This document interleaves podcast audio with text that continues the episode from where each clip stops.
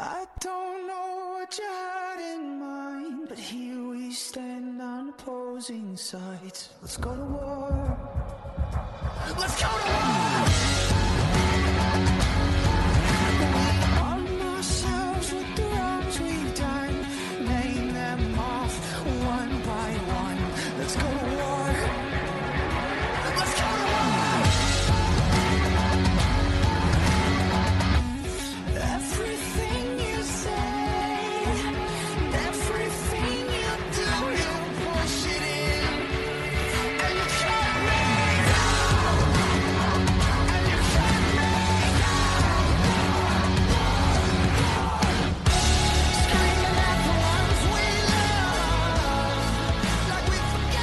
Welcome to Talking Giants, presented by John Boy Media. I'm your host, Bobby Skinner, here with my co host, Justin Pennick. Got ourselves a little Seahawks preview. We got a new QB who's going to be playing for us. We'll have Danny King on later for our fantasy draft and Giant Factors. Um, and then we have Alistair Corp, which is an awesome name. Just having your last. I, I asked him before I interviewed. He's a Seahawks um, writer. I asked him. I was like, "Is your actual name Corp, or is that like something you put on Twitter?" He's like, "Nope, that's my actual name." I was like, "Damn, I, I kind of want to change my Twitter name to Bobby Corp." Mm. Anyways, Justin, how you doing? We'll all be part of the Corp family, and together we'll be a bunch of corpse. I don't want to be a corpse. It was a bad, it was a bad joke. Hi, Bobby Skinner. I don't know if this week was long or this week was short because it's funky. Because I feel like some people had off on Monday. I had off on Monday. Um, strange week, especially without you know analyzing this football team, talking about this football team, not knowing if our starting quarterback's going to be playing. So that's a little funky. This is probably one of the most exciting games of the season to really see what this Giants team is about when they're in first place in late December. So when there's also apprehension and there's a little bit confusion, there's also a lot of excitement. I'm very excited to see how this game unfolds this Sunday. Excited for the week to end. How are you doing? I'm doing good. It'll be interesting with Colt McCoy, which we'll start off with. But before that, Justin, this episode is brought to you by who we were just talking about before this, Christopher Thompson. We did basically a five minute analysis on the name Chris before this, so he, he that's the, some of the perks you get. Victor Cortin, what's going on, Victor? I used to live on Victor Road. In fact, I moved there from there over a year ago, but still my billing address, my address, my uh, my like my bank is still on Victor Road. So anytime I'm like, I have to do a different billing address than shipping address every time I buy something online, and I've refused to go and change it. John Chang, Mark Sorokin, Sriracha Sorokin, and Eric Olson. Justin, who are these mama jammas? These new batch of Mamma Jammas went to patreon.com backslash talking giants. And for $2 a month, they gave their support to watch the shows and watch the podcast as we record them live. You get access to the shows as we record them and early access. You also get early access to other things like Talking Analytics. I try my best to upload Talking Analytics, whether it's really late at night or really early in the morning before I make everything public. You also get access to uh, monthly shirt raffles two times a month. Patreon.com backslash Talking Giants is always fun, especially when we win and when we're in first place. Bobby Skinner, we are playing the Seattle Seahawks this weekend. And we're playing probably without our QB, Daniel Jones. Before we get into his talk, because I do want to talk about Colt McCoy, and I have some takes about Colt McCoy. Daniel Jones, he was bouncing around a little bit in practice, throwing the ball around. Gives me hope. It gives me too much hope. I don't like it. Okay, well, I'm glad that we're on the same page because I see.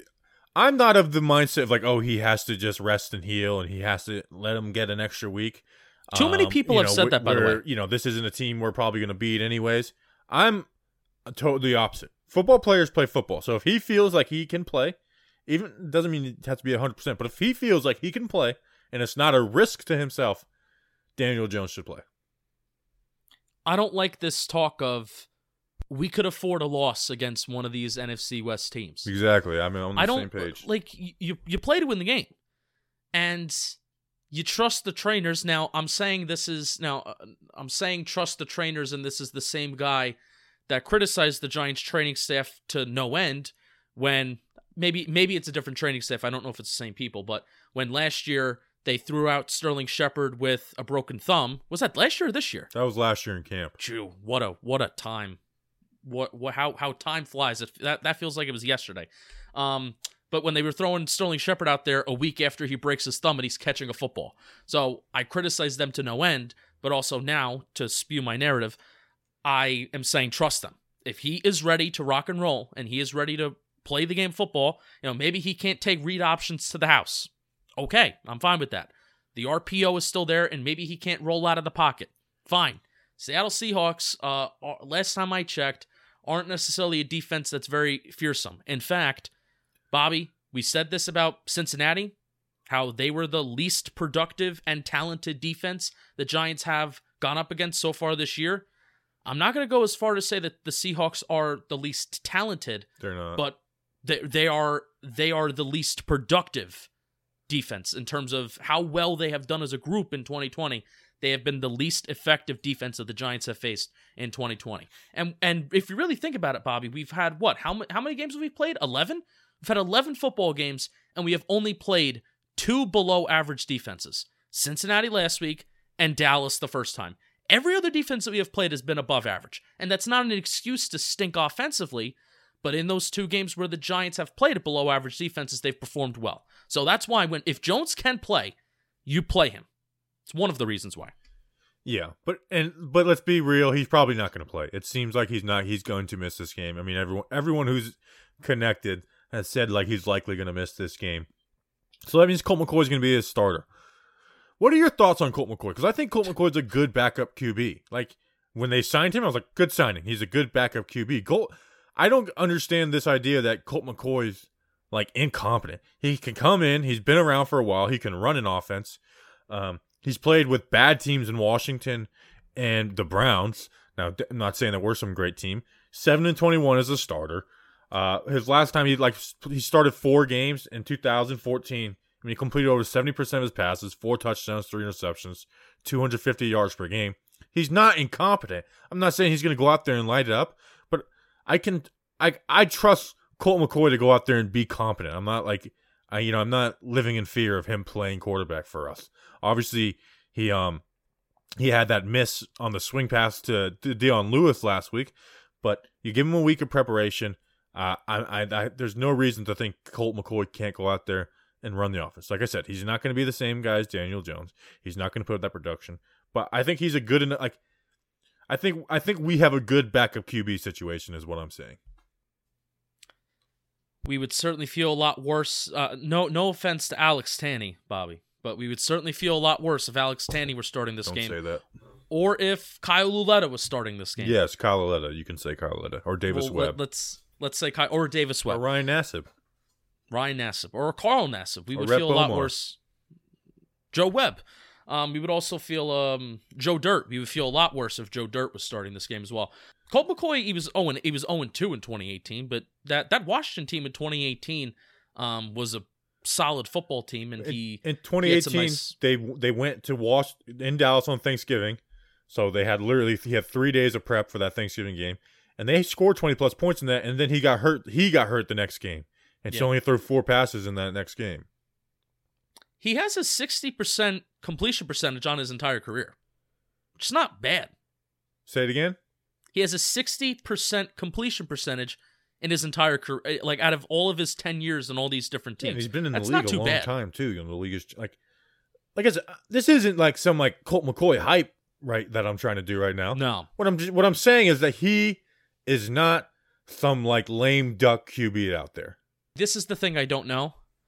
I don't know the type of playing style he really has. You know, I'm the type of guy where I like to look at like the the data and the air yards and um, you know, how far is a quarterback targeting down the field and how often, you know, maybe what's his on target percentage, et cetera, et cetera, et cetera. Those things that pro football reference or next gen data can tell you. But there's not really that for Colt McCoy. So I'm kind of going in a little blind. But you are right. I mean, he he I feel much better about Colt McCoy and the Giants, at least their chances to play somewhat of a competitive game.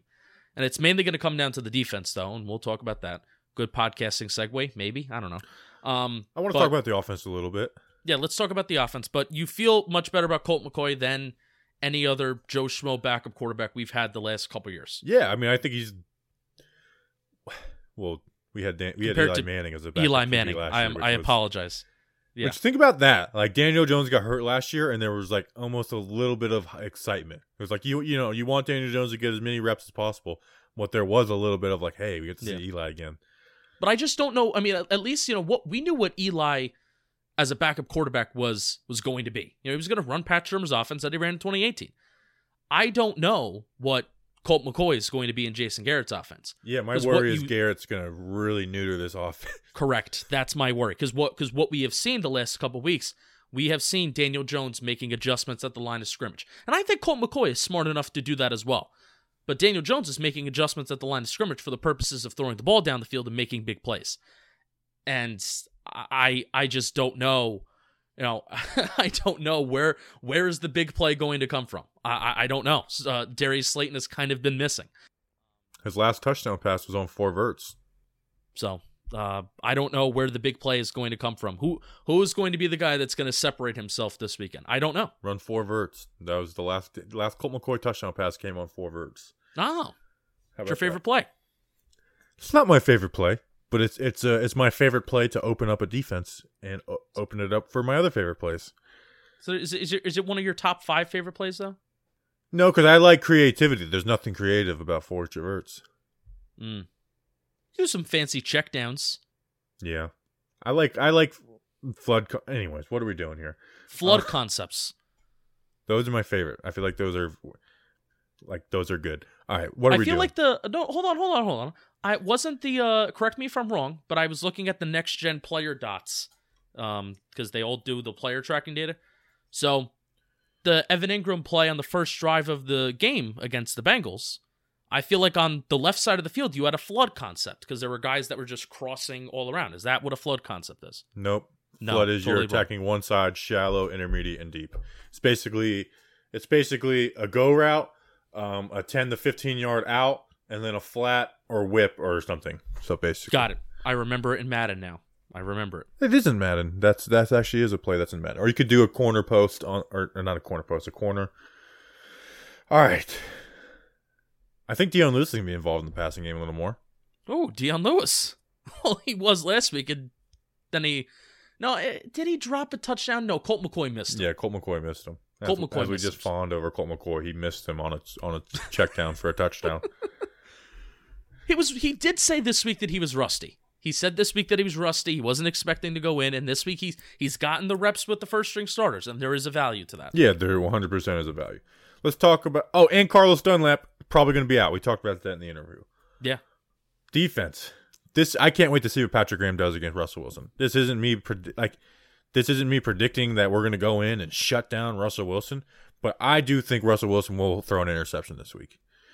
And and you know Russell Wilson's interceptions have come against blitzing, and I don't think that's what we're going to do. I think it's going to be Patrick Graham doing different things to get Russell Wilson to do that. But the difference is between Russell Wilson is Wilson he'll just buy time if he doesn't understand like if he doesn't if he doesn't diagnose what he's seeing right away, he'll buy time and then it'll break down and then you'll have those big plays. So, like I said, this isn't me expecting us to shut down Russell Wilson, but I li- I really like Patrick Graham as a defensive coordinator.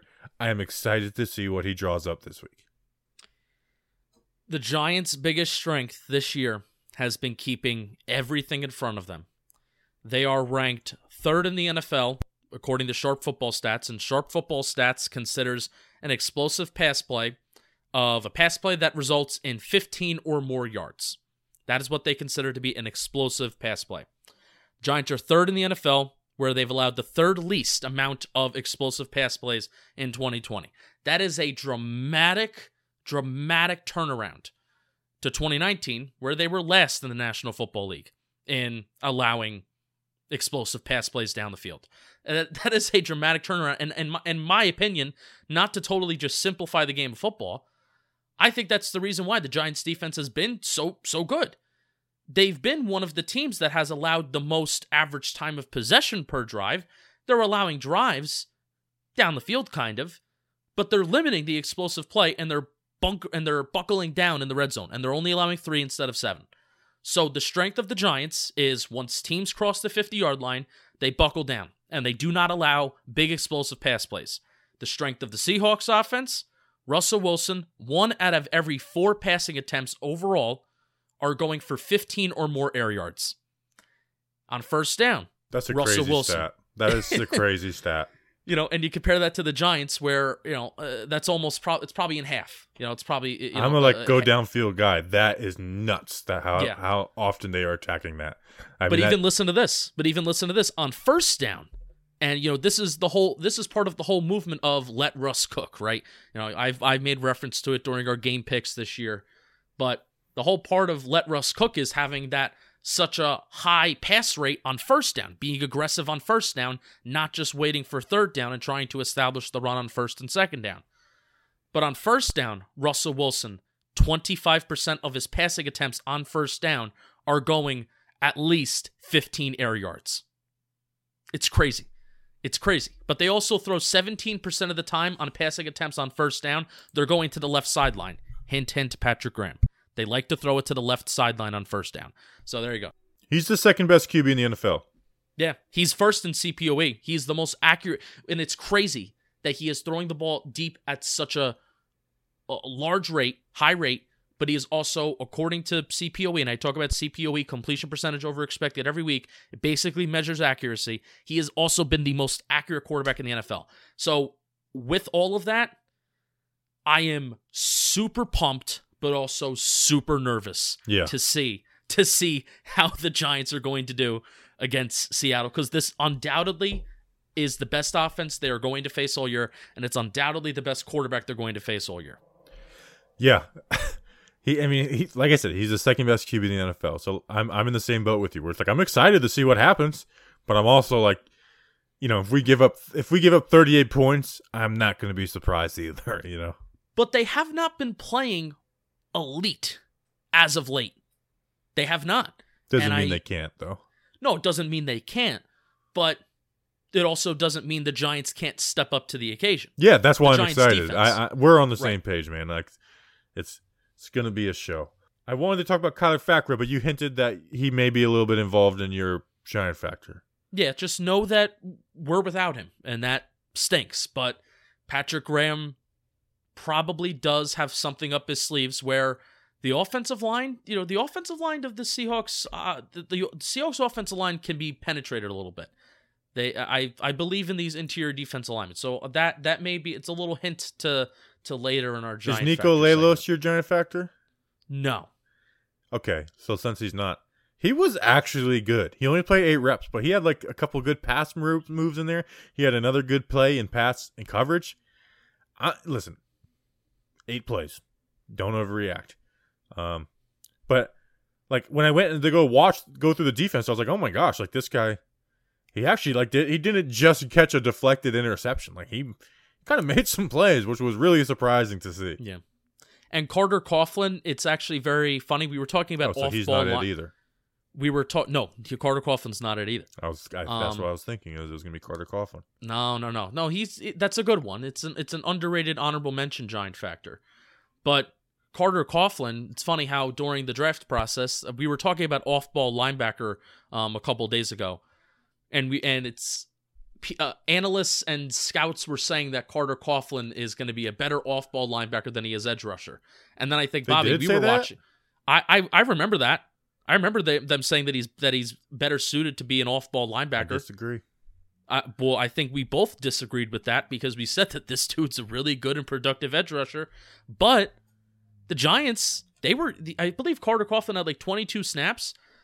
I maybe a quarter of them, half of them were him dropping back into coverage, and he was very smart about it. The way that he would disguise it, uh, Danny King highlighted today on when Darnay Holmes had that big QB hit.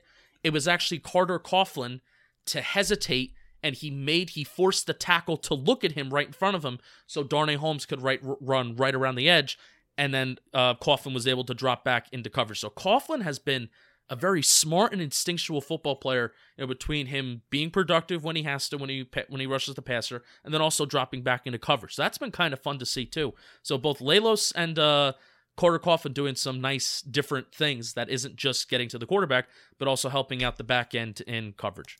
Yeah, my Minnesota people love Carter Coughlin. Um, in fact, Cam Brown has like, like I, I, I think Cam Brown is more of a project. Actually, is your giant factor Cam Brown? No, Okay, well, I was avoiding this whole topic, and I don't have to now. Uh, I wanted to talk about all three of those guys, so you're just setting me up. Cam Brown, I think, is like more of like a fit for um, Patrick Graham. I think he's a little raw, but I mean, you remember after the draft, like, I think Carter Coughlin is more ready to play football right now. I mean, he's got multiple pass rush moves. He's small. He, you know, he needs work. Um, but you know, like Carter Coughlin has like he he's he's a you know he I thought he was more pro ready than Cam Brown. So um, it'll be interesting to see how those Right. guys. Are, I mean, those guys are going to be used a ton. Yeah. Well, they they have to. Yeah, I They- mean, Carter they have going to. to play over fifty percent of the snaps on Sunday. But but and this so this is the final reference we'll make to that to to the giant factor. Final one that we'll make. The three defensive lineman formation is going to be absolutely key, and then you're going to have your edge rusher on the outside, and I think you're going to you know you'll have your Le- Leonard Williams. He may be standing up on the edge, but he's technically a defensive end. Oh, I know who your And giant then- factor is now. You'll have your two interior defensive linemen, but there's somebody out of the crop of interior defensive linemen we have. There is somebody who rushes the passer at an under in an underrated way that could be better than some of the other options that we have. So three inter- three defensive lineman formations, one edge rusher formations.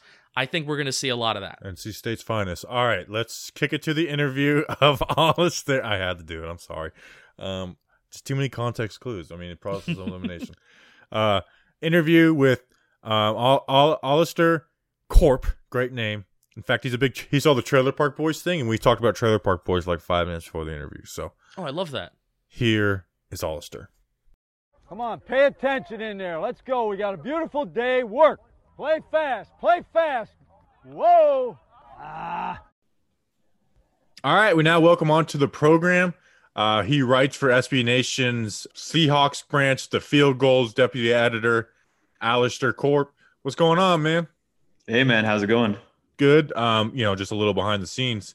Alistair noticed the you know the Trailer Park Boys logo, so we had a nice five minute Trailer Park Boys conversation. Um, so now we're best friends. I I started snapping my fingers, asking for smokes, and then it went off the rails a little bit. I know, I know, man. We could we could spend ten minutes on that. People want to hear about the Seahawks. Um, so I'm going to start with some bland stats. Um, the the Seahawks have four turnovers and eight wins, ten and the three losses. Now, obviously, not turning over the ball is good, but turning over turning over the ball is bad.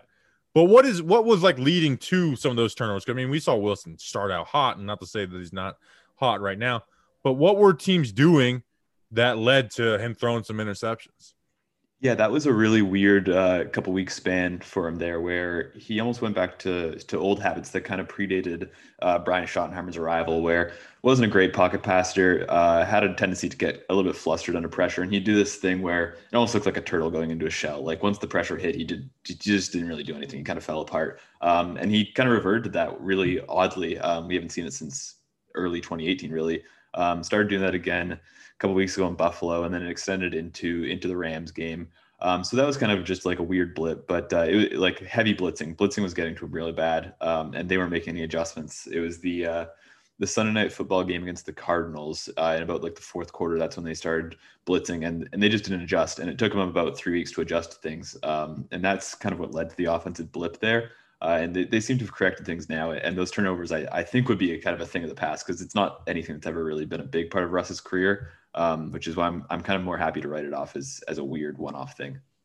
Yeah, it's interesting because I mean we have a defense coordinator in Graham who, you know, he, he likes to do different types like disguise, like he just tries to disguise coverages. So trying to get an idea of, of what's been happening with Wilson. I mean, he's he's been playing at an MVP level, um, and I mean he's just been killing it this year. Uh, I it's, it's, it's kind of funny. People are like, "Oh, the Seahawks kind of going off." It's like they're still the number two team in the NFC right now, and and have Russell Wilson. So you guys, you guys still look good. Metcalf, which honestly I didn't think Jeff, Jim Schwartz saying he wasn't Calvin Johnson was the biggest slight in the world, but he's balling. And the Giants have a cornerback in James Bradberry, who's, I mean, he's shut down basically every opponent he's had.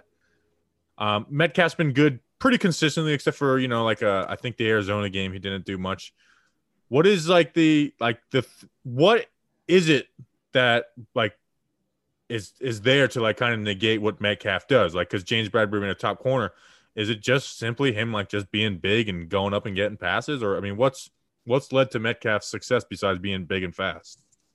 I mean, I think something that really goes uh, under the radar with him because, like you said, he is just such a ridiculous athlete. Um, is his intelligence? Like pretty much right from the jump last season, his intelligence was obvious. Where you know if he was running like a slant or a dig where he'd be going over the middle of the field, he'd sell cornerbacks going vertical first. Like he'd always give them a vertical step before before cutting inside, and it basically made cornerbacks bail because they're just so weird of that speed.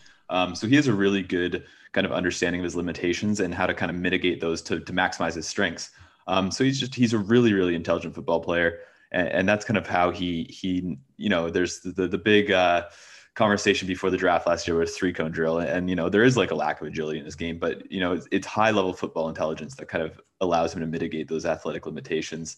Um, but I think Bradberry is the kind of corner who who as well as any cornerback really can will be able to limit him because he's a little bit bigger body like he's not afraid to get physical and we've seen you know Patrick Peterson plays well above his size, and he's given him troubles through through two years. And then obviously Jalen Ramsey pretty much shut him down a couple weeks ago. So, I, you know, I, I think if any corner outside of kind of Ramsey we'll be able to give him problems, like Bradberry is a guy that can do it. So, so that's a matchup I'm really looking forward to actually.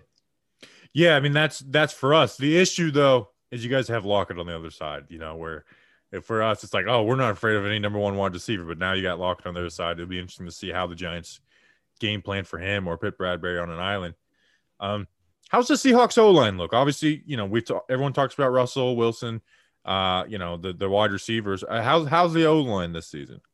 Yeah, the the O line's performing quite well. Um, definitely, I mean, especially relative to to where they were early in Wilson's career. Um, this is, I guess, year three of, of Mike Solari, who who was the offensive line coach in, in New York previously, um, and he's kind of shown you know, once he gets his guys in and he's able to coach them up, um, that they perform really well. Um, like DJ Fluker, when he left the Giants, came to Seattle that first season, he was really, really good for the Seahawks. Uh, Mike Iupati last season, really good for the Seahawks. And then this year, it's pretty much left to right, completely kind of Solari guys, and and it's shown it. They played really well. Um, they just got Ethan Pocic back, who is their center, uh, and and without him in the lineup, they definitely struggle a little bit. And I think that's kind of what led to the issues picking up the blitz because then it was kind of all on Wilson to make those protection calls. And it, it's not something he's done consistently because before the series had the same center almost his entire career. Um, and so that definitely was a little bit of a struggle. And then now they're without Brandon Shell, the right tackle, and and that was heinous on Monday night without him. Um, Cedric Ogbuehi in his place uh, was absolutely awful, and it doesn't look like Shell's going to get back. So so right tackle is definitely a little bit of a weak spot right now uh, until Shell gets back. Right. Speaking of injuries, I saw um, Carson and, and Hyde on the injury report. Is that something like where they're you know in danger of not playing, or they're just kind of getting on the injury report for the year? Yeah, Carson just returned this week. He missed about a month with a, a foot sprain, so it's still that foot is making him pop up on the injury report. But um, the guy gets so worn down over the course of the year that yeah, I'd imagine he'll show up on the injury report pretty much um, the rest of the way. Just they're going to manage him. They they probably won't have him practicing every day. Uh, and then yeah, Hyde it's another new thing. Um, he had been off the injury report for about two weeks, but um, yeah, no, I, I, can't imagine Carson won't go because he, he went last week, and so I, would imagine they'll probably just limit him throughout the week and then kind of cut him loose on Sunday. Yeah, and he played well in that Monday night game. And then another guy, Carlos Dunlap. We, you know, uh, is it is it more? Is he kind of like? Is he actually in danger of missing, or is it just you know he's something bothering him? Yeah, to be honest, I don't expect him to play. Um, that isn't necessarily any sort of like inside information. It's more so just like 10 years of being able to read what Pete Carroll says and what he really means when he's right. saying the things he says. Um, and so it, it doesn't like, it doesn't sound great for Dunlap. Um, you know, it doesn't sound absolutely brutal, but if he misses like a week or two, I wouldn't be surprised. Um, and then, you know, truth be told, if you're looking, I mean, they have like a pretty easy schedule down the stretch regardless. But if you're looking at like Giants on schedule and you're the Seahawks, like if Dunlap's gonna have to miss a game, it, you know, if it's against Colt McCoy, all due respect, you know. I don't know, man. We're the best four and seventeen there's ever been. hey, somebody's got to come out of that division. I know, man. It's been it's been such a starting out 0 and 5, you know, and we've always made the joke that the Giants, you know, every time they start 0 2, it's like, you know what, the 07 Super Bowl team went 0 2. So if we can make the playoffs, we'll anytime we start at 0 and 4, 0 and 5, like you know, that 2020 team started 0 and 5. There you go. And honestly, like the the 2010 Seahawks, which they won the NFC West at seven and nine, that's still one of my favorite teams in my life. So enjoy it. Maybe they, maybe the Giants go to the playoffs and, and steal a game. That's fun. Oh, we're having as much fun as possible, and we are citing that Seahawks team. I mean, that's that playoff game was one of the most exciting playoffs games of the you know, I guess it's a decade ago now, but exactly that, that was a fun that was a fun one. You know, you get the beast mode run out of it. Um, the defense for the Seahawks. Everyone says like, "Oh, it's the worst defense in the NFL. It's the worst defense in the NFL." One is that overblown, or in two, and with that, what is it? Is it like big plays that are killing the Seahawks, or teams just dinking and dunking down the field and, and just able to just run their stuff? I mean, what's been the issue for the Seahawks defense that you know has a couple of playmakers and Adams and uh, Wagner?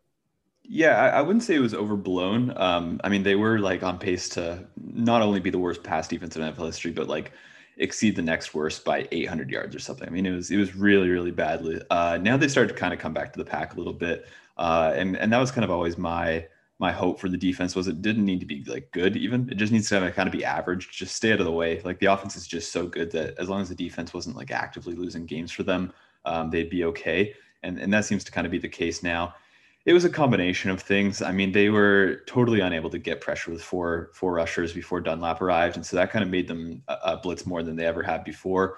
And then that was kind of compounding with with the secondary wasn't really gelled yet because uh, they run so much zone coverage that it's it's so communication heavy, both like verbal and and nonverbal. Um, as far as like whether you're passing guys through zones or or funneling them, so there's a ton of coverage busts, and so that did lead to a, a lot of big plays because you're having situations where like the cornerback would kind of come down expecting the free safety to pick him up over the top and the free safety is somewhere else and dude's just running free down the sideline. And, and it was really really painful to uh, to watch for a little while there. But i think they're kind of coming back to things now. And you know if, if the end of the year you look up and they finish like 21st in total defense it shouldn't be a big surprise. And and honestly that's enough for them to be a super bowl contender because again yeah russell wilson the offense is just so good. Yeah, I mean, defenses always catch up with offenses as the year, you know, the year goes on, and you see it every single year. Where and then you'll have these boomer bust offenses, and then the end of the year, it's like, okay, they, you know, people have figured them out a bit. Um, so now I'll finish off with this, Alistair. Who's your number one Trailer Park Boys uh, character? i think J-Roc it's got to be J-Roc J Rock's a good one. He's underrated. He's under. I mean, I'm a Ricky guy. I'm, I'm a main character. Like he he's the heartbeat of the show. But J-Roc is a really good one.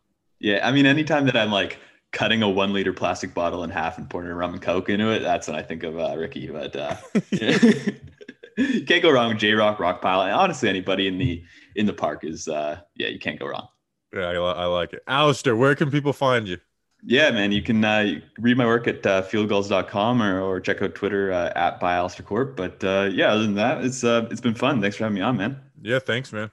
no holds bad. He he took me in the low post and won, but I think we had on the varsity. All right. We now welcome on to the program the weatherman, Danny King, who I have a lot of respect for. Danny King, what's the weather like in Seattle this Sunday? I, I appreciate all the respect that, that, that you have for me. Uh, the weather for Se- I mean, Seattle's always like what cloudy, gray. I mean, Seattle's just crappy weather. It's bad. It's, very gonna- bad. Yeah, the s- it said it's gonna be mostly cloudy, so it's probably gonna be cloudy. Forty-eight degrees. That sounds like Seattle. Weather at this maybe a little colder, but I don't know. Seattle winds southwest. Oh, what were you gonna say, boy? No, go. I just had an idea. Oh, oh, oh, okay. Five miles per hour, the south southwest, and then cloud cover seventy percent. So there will be clouds. Gonna be a lot of clouds, and that's just Seattle weather. Cloudy. So I was thinking, I actually was. Seahawk is not really a real thing. So like the next best thing is a seagull. Um, so I was looking up like seagulls being killed videos um earlier this week to make our that has I- I- that is something that is like it's funny to us and like 20 people and then everyone else is like like that's not funny you know um You know, since I live out on Long Island, I could I could just drive down like uh, No, one of the no. by the. Well, I was thinking what we could do instead for the good morning tweet is like videos of like Starbucks being like um like looted and broken into. okay, That's that's, good. even wor- that. I think that might be even worse. No, no, that's, no, that's totally cl- perf- It's perfectly but acceptable. he's, but Yes. that's why I'm not going to do it. It's totally acceptable, and we don't we we're trying to push the Oh. limits. That's right. We're trying to see how There's far a we video can go until of- someone gets in trouble. Now we're spoiling it a little bit, but there's a video of like they don't have it happening, where it's like a man was like smacked a seagull with a boogie board and then like broke it. I'm gonna use that one, so I'll say I'll save it. Oh my god, Um, maybe I'll edit like Colt McCoy in there or something. So that'll be that'll be fun. he morphed his head. All right, Danny, you don't actually see it. Um, welcome to the podcast, um, people who are now tuning out. So, Danny, who, what's your trivia of the week? All right, my useless question of the week this week is Three players have recorded two sacks in a single game against Seattle. What is the name of those three players? Three of them, two sacks. Three of them, two sacks. Gary Reasons. No, Jason Pierre-Paul. one. Oh, wow. I feel like OC. OC has had a good game in there. Two. OC did it twice, but I just counted him once. Great. OC's my favorite player growing up. I want to say Tuck, but that's not. Kenny it. Holmes. No, no. It's probably a no-name player, correct? Uh, kind of, yeah. Well, not no name actually. The guy was a beast. Uh, Leonard Marshall. Oh, Leonard good old Marshall. Leonard Marshall, interior For, defense. for those people who don't know, Leonard Marshall was drafted with the 37th pick of the 1983 draft. He spent nine years with the Giants, playing in 177 games. In that time, he had 660 total tackles, 79 and a half sacks for the Giants. He then played a year for the Jets in Washington before he retired from the league. So Leonard that's Marshall is Leonard one of those old school Giants that I do know, so I, I, I feel good. Like my Giants history from the '80s just isn't great, you know. Like you know, you know. And uh, and unlike Del Schaffner, he is alive. For anyone wondering, See, I don't even remember who Dale Yes. Schaffner is. I, I didn't either. I found out he was dead the day I did the trivia question. Rest in we had, a, peace, we had a good memorial service for him. We had a good memorial service. He w- he would have been proud. All right, let's let's get into the fantasy draft. If this is your first time listening to a preview podcast, um, we do a four round fantasy draft of only players from the Giants and their matchups. So this week would be Giants Seahawks. I think it's a cool way to just do matchups and have competition. I explain it every time. Um, we do a rotating order. This week, I will be picking first. Danny will be picking second. Justin will be picking last. Justin continues to be in first place, but Danny had a nice week 12. He had 41 points while Justin had 22. So now he's only 26 points back. I'm back, baby. Um, I had 24 points back. I'm only 105 points back. Um, so for the rest of the season, I would need to gain 21 points per game to win. So don't I just don't think it's happening this week or this year. There's a chance. Well, playoffs, playoffs, playoffs is where I'll make I'll make up my ground. ah, yes, the playoffs. All right, I have the first pick this week, so I want to ask you guys, Danny, who would you pick if you had the first pick? I would pick Darius Slayton. What about you, Justin? I think I would pick. This is tough because I didn't. I didn't prepare for this question. I I would probably pick Chris Carson. Really? Okay, I think you guys are both wrong. I'm I- going Tyler Lockett. I am going Tyler Good. Lockett. DK Metcalf, man, he is not good against the best corners. I mean, against Jalen Ramsey, he had two catches. Uh, I, I and against Patrick Peterson in two games, he has like six catches for less than 100 yards total. The top corners shut him down, so I'm I'm expecting James Bradberry to shut down DK Metcalf, and Tyler Lockett is a beast. Um, and I I think Tyler Lockett's going to have a big day, so I'm going Ty Tyler Lockett with my first pick. Are we confirming? And this is with this is just your your your informed opinion, Bobby Skinner. Are we confirming that James Bradberry is going to be basically shadowing for most of the time DK Metcalf? I believe so. If he isn't, that's what are you doing? He will They literally murder. mix him up on Lockett too. Yeah, but I mean, Metcalf would murder anyone other than Bradberry. All right, so if my pick, I wasn't going to take Darius Slayton. I was just trying to hopefully not lure you Yeah, into that didn't my make much sense. this decision making. I'm taking Wayne Gallman. Wayne, This is a Wayne Train week. It's a Wayne Train week. He's projected 12 points. I Daniel Jones is a start, and I'm saying it right now. Daniel Jones will not start on Sunday. Wayne Train is going to run it down their throats. He's going to run it down their throats, and the Giants are going to rely on him to get the points, get the Giants into better positions.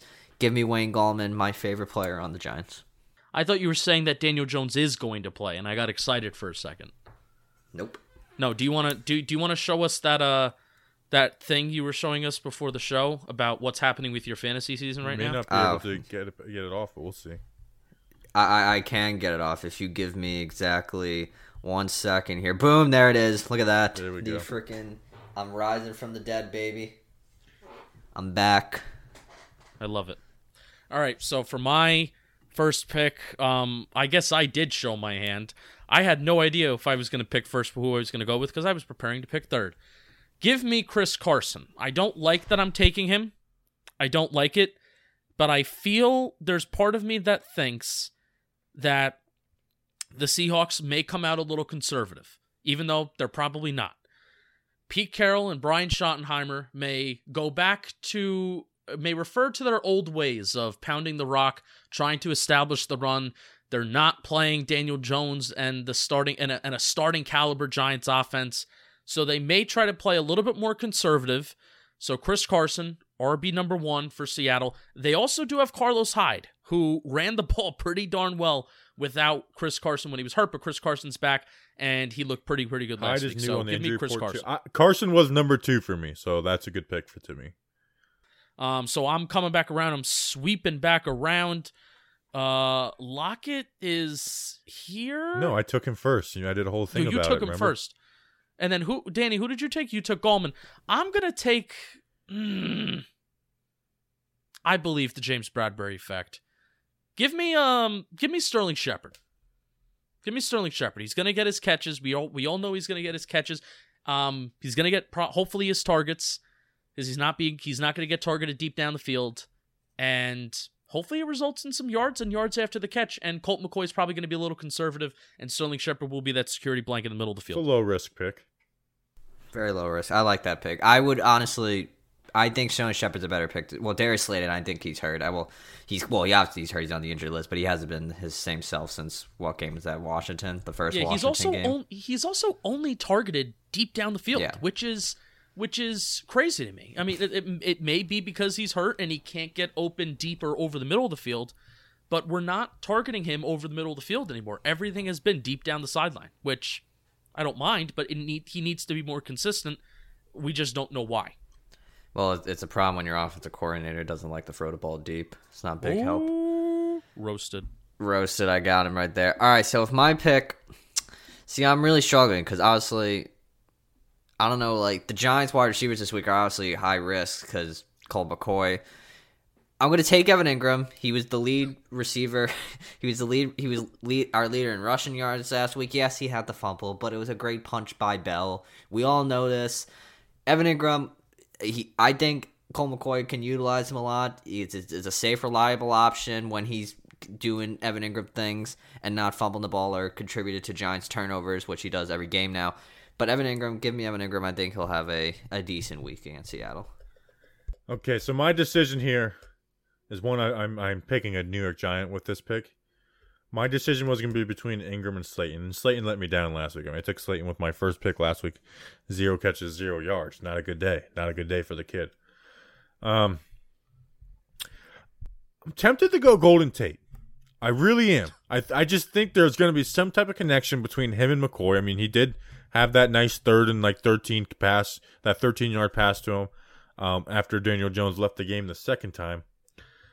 But I'm going to go Darius Slayton. I'm going to go Darius Slayton here, just because you know he, he's probably he's he is the deep threat. It's boom or bust.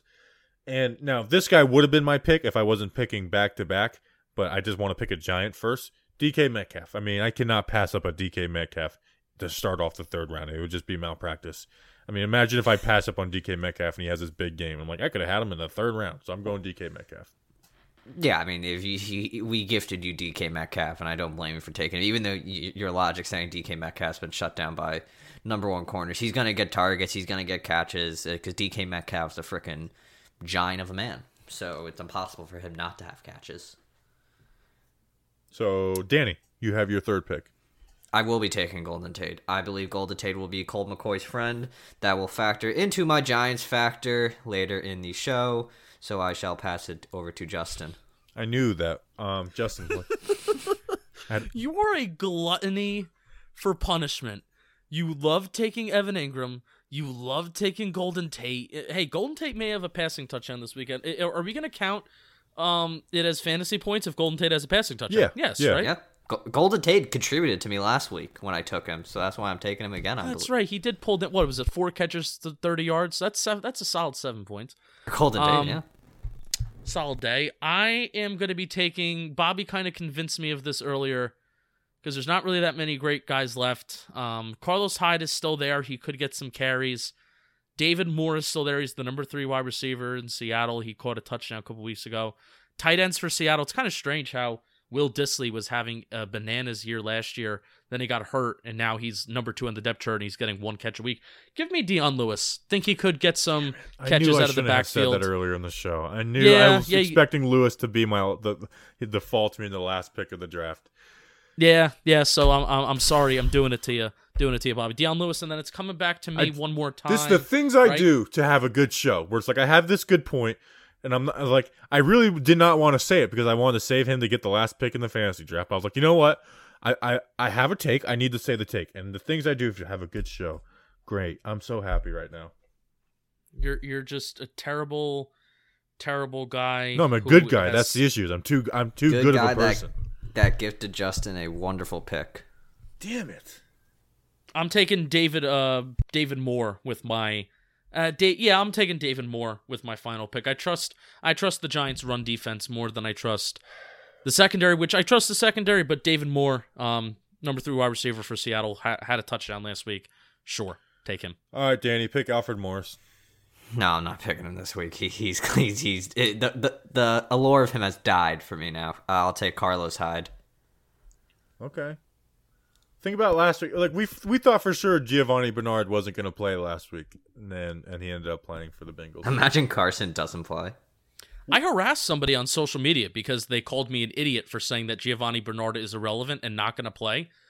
And then it came it came to a point where I had to just roll with it because I was like, no, he's irrelevant. It doesn't matter if he's playing. He's just irrele- irrelevant in all caps. And I, I eviscerated somebody. I feel bad. I apologize to that person if you're listening to this. I don't know what to go here. I mean, Will Dissly's not even their number one tight end on the roster. It's Hollister. No. Smol- he, he is the most talented, though.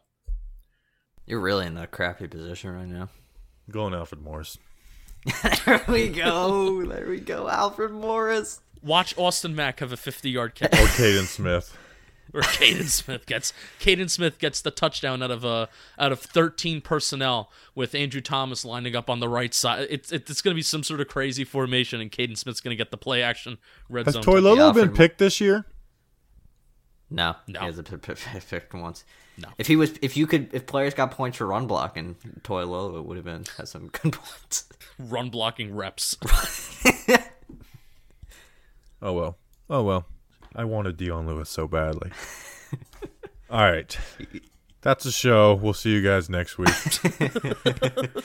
really just threw me off my game. All right. Time for Giant Factors. I am going first this week. And this guy, man, I'm I'm falling in love with him as a player. Player. He's a playmaker for this Giants defense. He's a perfect fit. He's keeping Xavier McKinney off the field, and I'm not even mad about it. He's a Patrick Graham. He's a perfect fit for the Patrick Graham defense. I'm going Logan Ryan this week, man. You're, we're gonna have to confuse to win this game. We are gonna have to get Russell Wilson to throw interceptions, and that's why I think if there's someone that's gonna do it, that's gonna confuse him, it's gonna be Logan Ryan because that's the way Patrick Graham has used him. Patrick Graham has used him as that guy who was like, "Hey, you're gonna go from this. You're gonna be playing robber. You're gonna blitz. You're gonna do all types of different things. You're gonna come play run support." Logan Ryan, man, I I, I really think he is has to be a giant factor for this Giants team to get a win on on Sunday. Absolutely. Like I said, Giants have defense have done a great job of keeping everything in front of them. Um, and partially, even if let's just say, even if Russell Wilson is a smart quarterback and he doesn't throw any inter- any interceptions, keeping everything in front of you and forcing Russell Wilson to throw those checkdowns and play the intermediate game instead of targeting guys like Lockett or Metcalf deep. That's going to be key, and if you can disguise coverages, that's awesome. Uh, Logan Ryan is also just a, a, a really cool and genuine human being and an awesome teammate. Uh, Zach Rosenblatt has been writing some really cool stories on him about how he's helping Darnay Holmes. They carpool together. Logan Ryan is also a really cool storyteller as well. How he likes to tell stories about like what's going on in his life during his press conferences. That's the kind of stuff, and this is also a credit to Zach. That's the stuff that I really like to see from I I don't know, just like a beat reporter, but also like looking behind the scenes of a team because we really don't know what these guys are like because the season is so short and everything is so like hyper focused on football, football, football that we really don't get a chance to see what they're like as a person. But it's been cool to see how awesome of a person uh, Logan Ryan is. Yeah, yeah. I mean, I, I hope he's back. I think he's huge for this defense. Um, That'll be an interesting discussion this offseason on what the Giants will do with Logan Ryan. yeah. Danny, who was your giant factor this week? All right. So uh, when Daniel Jones went down after the game, I immediately hopped on the bandwagon. It's in my bio. My Giants factor this week is none other than the new sheriff in town, Colt frickin' McCoy, baby. Look, Colt McCoy. there are worse options you can have at quarterback. Like I know last year we had Eli Manning, but Davis Webb, Kyle Lauletta, Alex Tanney were our backups for some years. If they were coming in, I would be scared out of my mind. But Colt McCoy is a decent backup. I don't need Colt McCoy to go out there and be like the Steve Young replacing Joe Montana or a Kurt Warner coming out there. I just need Colt McCoy to v- avoid the costly mistakes. I need him to utilize that short and intermediate passing game that I believe Gary will have him. In, in his 2018 game against Dallas, 19 out of his 38 passes were under 10 yards. He doesn't go deep. Ooh. And he did the same uh, last year touchdown was, against uh, his touchdown was against last year against New England. I think it was 15 of his passes were 10 yards or less. So I just need Colt McCoy to avoid the costly mistakes. I want him to use Golden Tate. Golden Tate's going to be his best friend this week. Utilize him in the slot. You utilize Darius Slade is not going to be his friend this week with the whole deep passes stuff. I just need Colt McCoy to put the Giants in the best position to put points on the board. Rely on this defense to slow down the Seahawks as hard as that possible as that may be. Just don't make dumb decisions, Colt McCoy. Give us the best shot to win this football game and set us up for the stretch down the line. Colt McCoy, baby, my Giants factor. Let's go. Has Jason Garrett ran QB counters and QB run plays or hurt Daniel Jones to get a QB who throws 10 yards or less every time? Shannon Sharpe and I debate next on Undisputed. Next on Undisputed. Stop this. Uh, that was very inspiring, by the way. Thank you. I love I love how you pulled the the air yards in there. I, I love it. That was that I was really I- great work. I, had to write it all down for so. oh, I, so I love smart. it. put it in a blog. Put it in a game preview blog. Um, my giant factor. We we kind of basically spelled that out for you in the first part of the show. Um, NC State's finest, BJ Hill. I'm kind of taking this take from Dan Schneier. Um, uh, he was he was talking about how BJ Hill needs to see his snaps increase. Two out of the last three games, BJ Hill's snaps have been around the 40% mark. And then two weeks ago, um, or three weeks ago, including the bye, three weeks ago his snap count was around 30%. I can imagine that's going to be up. I can imagine he he may see 50% of the snaps because Russell Wilson's going to be throwing the ball a lot. They like to throw the ball. They have a high pass rate. I kind of want to see BJ Hill get after the quarterback. If if we had to rank our interior defensive linemen and their pass rushing abilities, I think I would go Leonard Williams number one, BJ Hill number two. I think I would.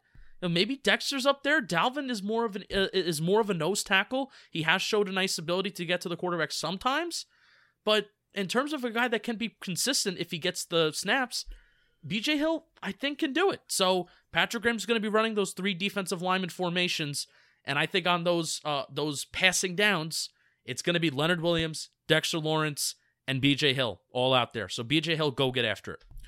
Yeah, I agree. I mean, with like you said, with we talked about before with the Kyler factor out, they're gonna rely on that a lot. So I I, I think that's a good giant factor. I may have jumped the gun last year with BJ Hill when we were doing this, just me and Bobby. I was like, "Oh, BJ Hill's in line for a big year after that having five sacks, three of them which came against the Chicago Bears." He had another sack versus Chicago this year too. I do believe in BJ Hill, and I believe he does factor into long term plans. What if whatever happens with Leonard Williams this offseason, I do believe the Giants have the piece to not fully replace him, but fill a hole. RJ McIntosh. He's he's he's next. On, he, him and Eric Tomlinson are like on the same level. Eric Tomlinson's on the? Ravens, and he played. Eric Tomlinson has played more for the Ravens this year than the Giants. It makes sense why he played. You know, Isn't it funny whole- that he was in an like he was a, a healthy scratch every single week? every week We cut him, and then Kaden Smith gets corona. that that was karma. He, he- Karma's not real. oh, sorry. Oh boy. I, I, I, I, it's something in me that anytime someone says karma, I just always call that out. Ask Bobby about Christmas next. I hate Christmas. I'm, I'm like actually like vehemently against Christmas. We actually record a show with the Grinch.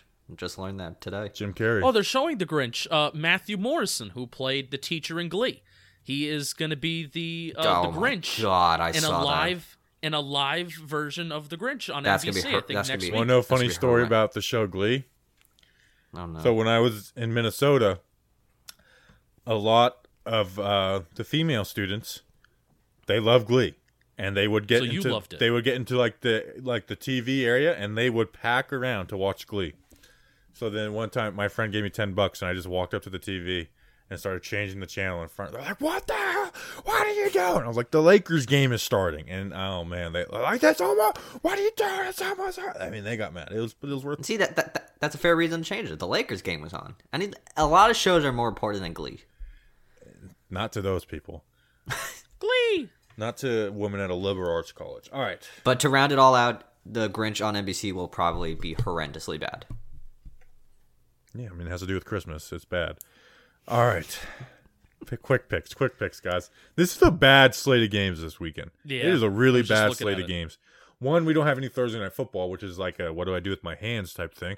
But we do have two Monday night games and a Tuesday game, so I put those all on there. Who's the guest picker? Glock Roach. That's not his real name, but that's what he goes by. Is Glock Roach. The listeners who will be represented by Glock Roach, a Patreon member every week, uh, they went five and three last week. They were at 58, 30, and 36. Danny, you went three and five. You have been bad lately. You are 50, 40, and 50 and 45. Justin, you're six and two at 54 and 41. And I am in sole possession of first in place after two good weeks in a row. I went seven and one last week. I am at 60 and 35 with a two game lead. Listeners just blow, just choking at the end of this season. First game, we got the Lions. First game without Matt Patricia at the Chicago Bears. Glock Roach and the listeners went Lions. He says teams always find always win the game after coach has been fired. Danny, who do you have? I had to look it up to see who their interim coach was. Cause I didn't know Darrell Bevell is their interim head coach. Ooh, uh, jingle. Chi- Chicago's exploding. it's bad there. Back now, he called them out. Seems like the players don't have respect. Allen Robinson wants out. Clearly, I thought Mr. Trubisky would have done well against the Packers. He uh, literally blew it. Uh, Detroit wins it. Justin? Yes, I do believe in the whole you win the first game without your coach. Let's let's it, let's play for us. Let's play for the team. Except the Giants in 2017. Hey, they don't count. They don't count. Let's w- w- we we are all we got. Detroit all day. Det- Detroit, Detroit all day. I've been riding the Bears all year. But I'm off. off. I'm off. And I for the same reason as you guys. You always win the first game with the new coach. I'm going Lions. Next games, we got the Browns at the Titans. Glock Roach went with the Titans. He just said Titans beat Browns. Um, which, by the way, I sent the eight games to Glock Roach, and he did every single game on in there. So I like him. He's an overachiever. I'm going the Titans. The Titans are just a better team. I mean, this, like I said, this week is kind of boring. The- And he went Titans. This week is just kind of boring. It's just some a lot of bad games. I'm going Titans. Justin, I feel like this is an exciting game though. this is, this is Um, probably the most is- exciting game. That's what I'm saying. The Browns have not been playing good football, but they've been winning. Yeah, Baker Mayfield is kind of bad. Part of me thinks like I love what Kevin Stefanski does, but I think it's just so much throwing on the run, and Baker is just not used. Like I, I guess he's just not. I don't know. I It's crazy, but you would think coming from Oklahoma and you know didn't, he won the Heisman, so you would think coming from such a spread offense that he'd be used to moving, moving and all that. You would think that that would fit doesn't him. play well. I mean, they're all. I mean, their run game is so good. Nick Chubb Yeah. is really good. Kareem Hunt has been really good. Their offensive line is really good. They have weapons, and it's just like he just can't get the job done. Now, I will give him credit. A couple of their games have been really bad weather. But that being said, I think the Titans are a contender in the AFC. So I'm going Titans. Yeah. Yeah, they just had a nice win against Colts. Give me the Titans. Danny.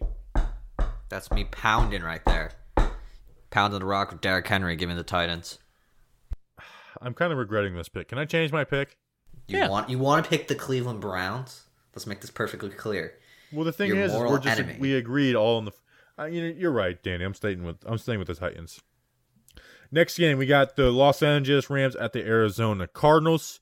The listeners are going Rams. Any reasoning behind this? Ramsey locks down Hopkins.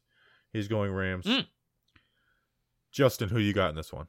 It's not. It's not. I actually like that explanation, but I'm going to go Rams because the Cardinals think we're starting to figure out the Cardinals a little bit. It's you know Bobby's. You've been talking about it all year. It's largely Murray with his legs, and then it's throwing it to Hopkins. And outside of that, nothing is really working consistently. Cardinals offense hasn't been great. Give me the Rams. Danny? Arizona Cardinals, I believe that I believed in them to start the year. I mean, I know they're without uh, Larry Fitzgerald, but I mean they're good. They're good. Give me the Arizona Cardinals. I'm going Cardinals too. They're just they are the better football team. I get they lost to the Patriots and has some issues. They're not a perfect team, but neither are the Rams. I mean, the Rams just lost to the 49ers. I'm going the the the Cardinals. Next game, we got Saints at the Falcons. The listeners went Falcons. Taysom Hill's third game. His first start was against the Falcons. I'm going with the Saints. They are a better football team. I get Taysom Hill's not that good, but I'm going. I'm going. I'm going the Saints. They will beat the Falcons, even though the Falcons have been pretty good since they fired Dan Quinn. Uh, the Falcons murdered the Raiders last week without their star That players. was crazy. Give me the Atlanta Falcons this week.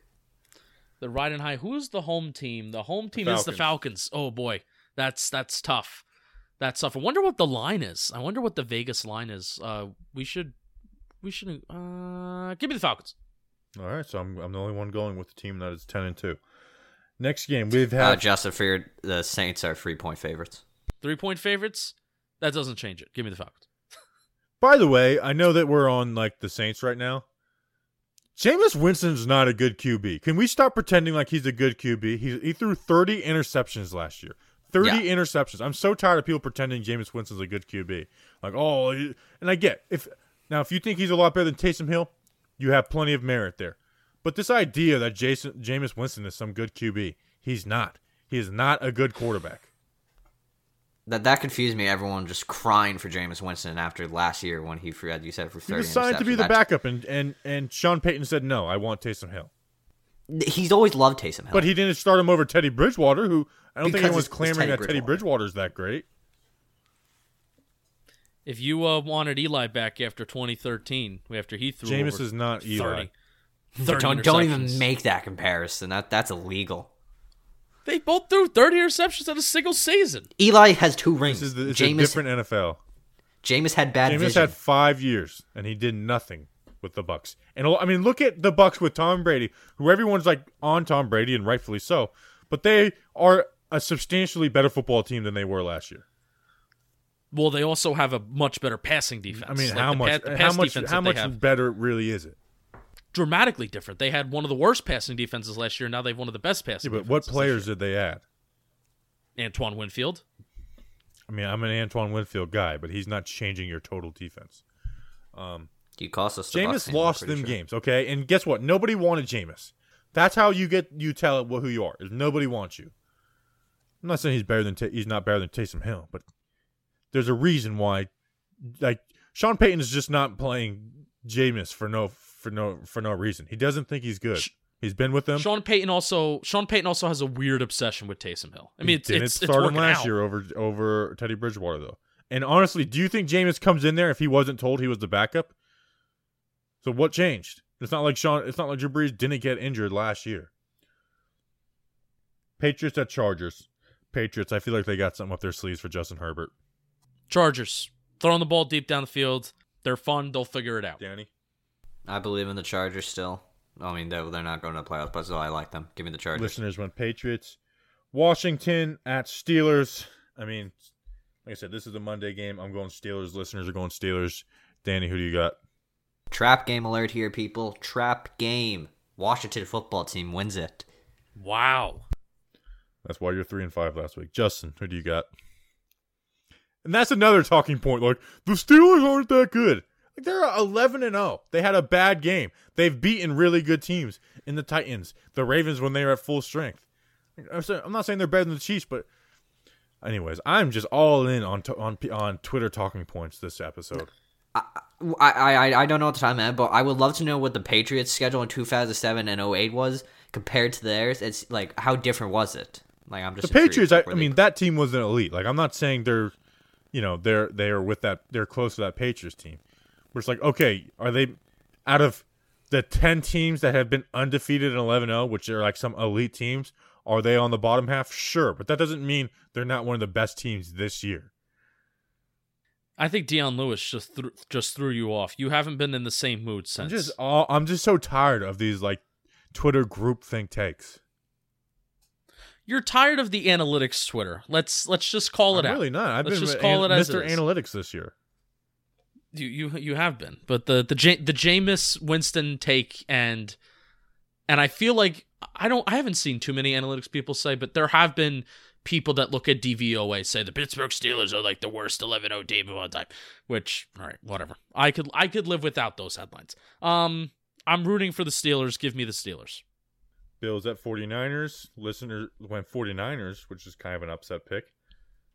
Justin, do you have anything? Do you got anything on this one? Bills. Good I'm team. going Bills too. Danny, are you circling the wagons? Nobody circles the wagons like the Buffalo Bills. Buffalo. And then Tuesday night football, we got Cowboys at Ravens. Listeners went Ravens. I don't like. Is Lamar Jackson going to play in this? That's that's what I'm asking myself right now. He's allowed to return that game. I'm going the Ravens. The Cowboys will figure Yeah. out a way to lose this one. E- even even if they have Trace McSorley. quarterback. Trace McSorley. Throw in on a dime. Like, I didn't even try. Did he Just- make that song, or did somebody Just make a- us that song No, about him? someone, that, that's, someone made it for. I was him. gonna say, like, dude, if he really actually made this It's- song, Just a I'm going from- all favorites. All favorites this week for me. Just a kid from Briarwood. Give me the Ravens. Trace McSorley, RG three, another one who sucks. I'm like, he got he didn't get, he got a raw deal, did he? He sucks. He, He got hurt. awful. He's injury prone and he sucks. Oh, Jay Gruden didn't believe in him. Well, yeah, probably rightfully so. Wow. I'm on one tonight. I'm on one. Wow. and you know what else? to eat eat a Snickers. I'm so sick of people loving this Seahawks team. Russell Wilson, let Russ cook. Oh wow, do you think of that one on your own? Giants 77, Sounds like someone on the Seahawks zero. Bam, bam, bam. Oh. Let's get it. Oh. Giants I don't know win. what- Giants win big. First place. People will start taking Protocol. us serious. Throw the coffee mug. Any score predictions, guys? What did you just throw? Everything. What were the items you just threw? Everything? Everything that wouldn't break. Like I didn't throw Okay. this because I don't want to break it. Yeah, we definitely would have I'm heard gonna some flip my desk over. My my Giants score, Oh no. and this is just as accurate as Snacks' algorithm. My Giants score is unfortunately going to be 27 to 16 Seahawks. I've I've been I I can't not pick them to win after what I've been going on with Colt McCoy as and I even put that as my pin tweet on Twitter that the Giants will win whether they have Daniel Jones or not. Giants win. Uh give me a I'm gonna go Low scoring. yeah, it's low scoring. I'm gonna say seventeen to fourteen. Same score as 2007 Super Bowl 42. Believe it and it will happen. And it will happen. And we have a better quarterback this time than that game. What? Not not funny. a lot of people from your generation would say that. Colt McCoy's better than Eli Manning. The Eli Manning we watched for a few years. I mean Like I know you're joking, but that is going to trigger a lot of people. You even just make. Oh yeah, yeah, yeah, yeah, yeah. I could see the PFF video tomorrow. Colt McCoy better than Eli Manning? Bro, you know I, I wouldn't even be surprised. I really He's wouldn't. gonna. If his PFF grade is better than the Daniel Jones for a game, they're gonna run with that narrative. Be like, should the Giants start Colt McCoy? PFF is actually like Daniel Jones this year. It's it's kind of it's kind of crazy how it's crazy how PFF likes players that maybe don't put up great. Daniel Jones has put up good production the last six weeks, so that that's an exception. But even the first six weeks of the season when he was putting up zero production, PFF still liked his play relative to the production. And then players that actually play well, PFF is like, eh, this guy isn't as good as you think. They like to clean up bad box scores and muddy good ones. I mean, that's Yeah. that's simply what their goal is. That's what Great. they're that's what they go into every time they view, and the people that they grade them don't know what they're watching.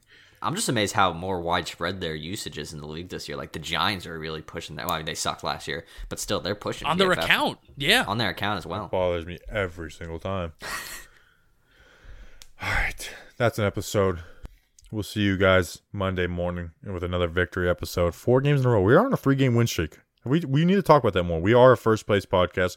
We will be a first place first place podcast on Monday as well.